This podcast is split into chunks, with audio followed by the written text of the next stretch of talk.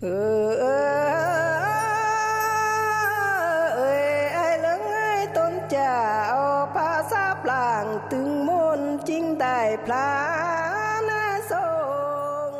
everyone, welcome back to another episode of A Sip of Culture. We're Hannah and Josh, and we're so excited to tackle one of our favorite parts of Bulang culture music. As you may recall from our first episode, we're both musicians, so this part of Bulang culture really caught our attention from the very beginning and is, you know, near and dear to our hearts. And as we spend a lot of time getting to know Bulang musicians and working with them to transcribe and create our ebook of Bulang music. We'll be exploring the musicians themselves more in detail, along with other Bulang people in next week's episode, but today we wanted to focus on the music itself. There are a few unique characteristics of Bulang music that we want to emphasize, the first being that it's completely oral. This means that there's no system of written notation like we have in Western music. Everything is passed down orally, which has partially accelerated the loss of Bulang music.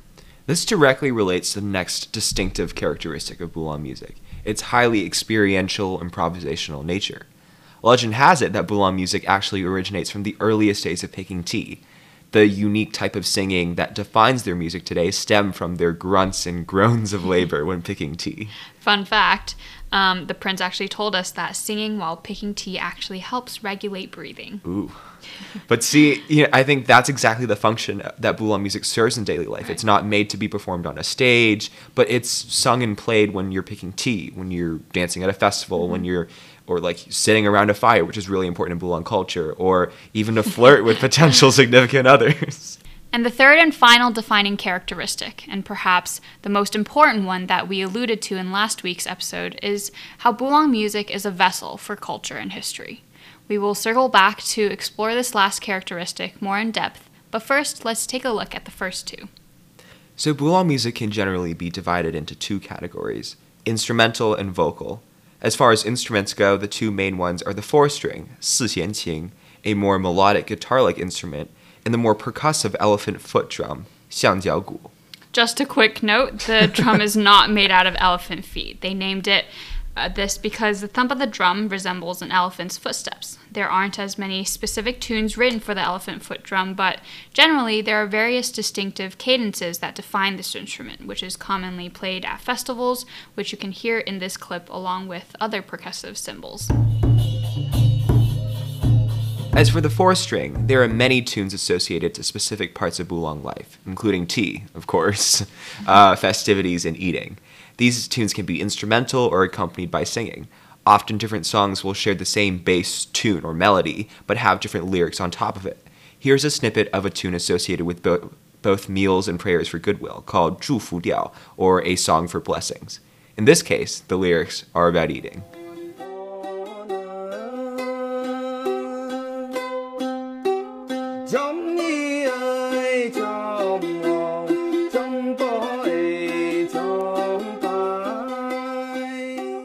Finally, perhaps the most distinctive part of Bulang music is the vocal songs.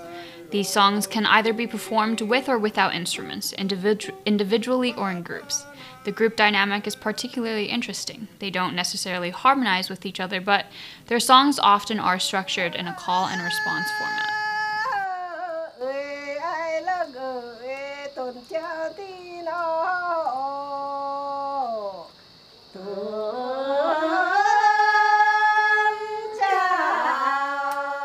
So, this song is the 33 verse epic that we teased at the end of last week's episode. We've been using the individual version of that song, if you've noticed, as well for the in- intros to some of our episodes, including what you heard at the beginning of this episode. This song is called Shi Shi Ge, which roughly translates to the epic poem of history.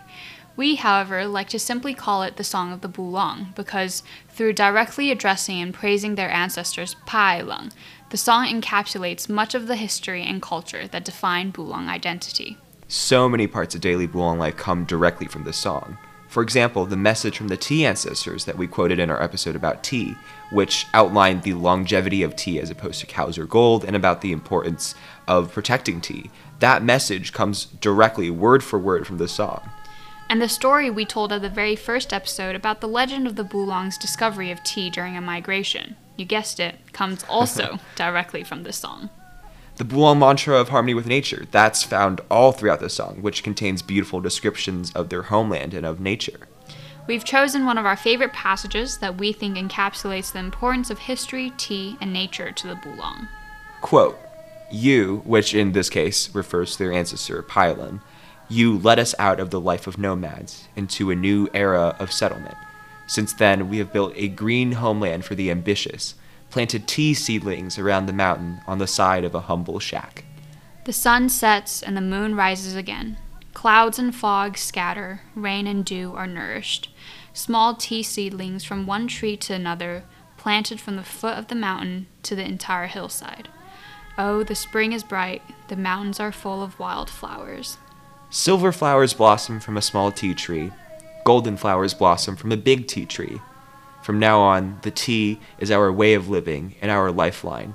It will spread throughout for people all over the world to love and to drink enjoyably. Through our experience with Bulang music, the two of us have really realized how important music is as a way of carrying history and culture. As you've seen, so many parts of Bulang culture can be found in songs. This has become especially important in the revitalization process of Bulong culture that the prince has been leading for the past decade. So he told us when reviving parts of culture and teaching them to the villagers, when he, at the beginning of that process, he started with music because of how important and effective it is in passing down culture. A quote from our conversation sums it up best. 因为我们这个布朗族的音乐舞蹈，它它的它 After the Cultural Revolution, the Bulang weren't allowed to sing or dance. I had to correct them and teach them the correct official ways.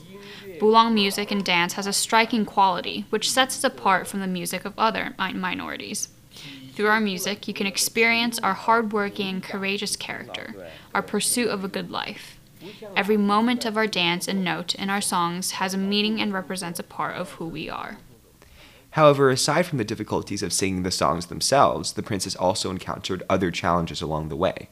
From the perspective of younger Bulang, a lot of whom we've spoken to, there are three main problems with this. The first is with the Bulang dialect. As we've alluded to before, many younger Bulang are not as familiar with, or they just straight up don't know their own language. Part of this stems from the fact that the Bulang do not have their own written language. Instead, the writings of their scriptures are borrowed from the Dai minority. Many of them are more familiar with Mandarin, which we will explore in next week's episode, but this makes it so that they cannot understand and experience the full meaning of what they are saying. So the second problem is sort of related, but is a little more abstract. It has to do with their lack of familiarity with Bulang culture and history just as a concept. In our discussions with Yuni, who is a tea farmer we've became close with over the past three years, she told us that she has been taking voice lessons, and we listened to her, and we played a clip of her actually last week, I think. Um, and technically, she's a very, very good singer, but she herself believes that her voice lacks the gravity or the quote soul as she put it, that comes from directly experiencing the traditional Bulang culture and living through the hardships of history that the songs describe, which she and many other younger Bulang have been sheltered from and were not exposed to as children.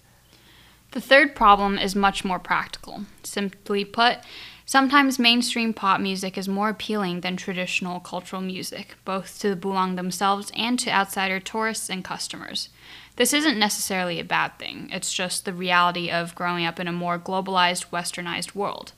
Often, musicians will replace the original lyrics of songs with Mandarin, which makes their music more accessible and easier to understand, which poses an economic benefit for their careers.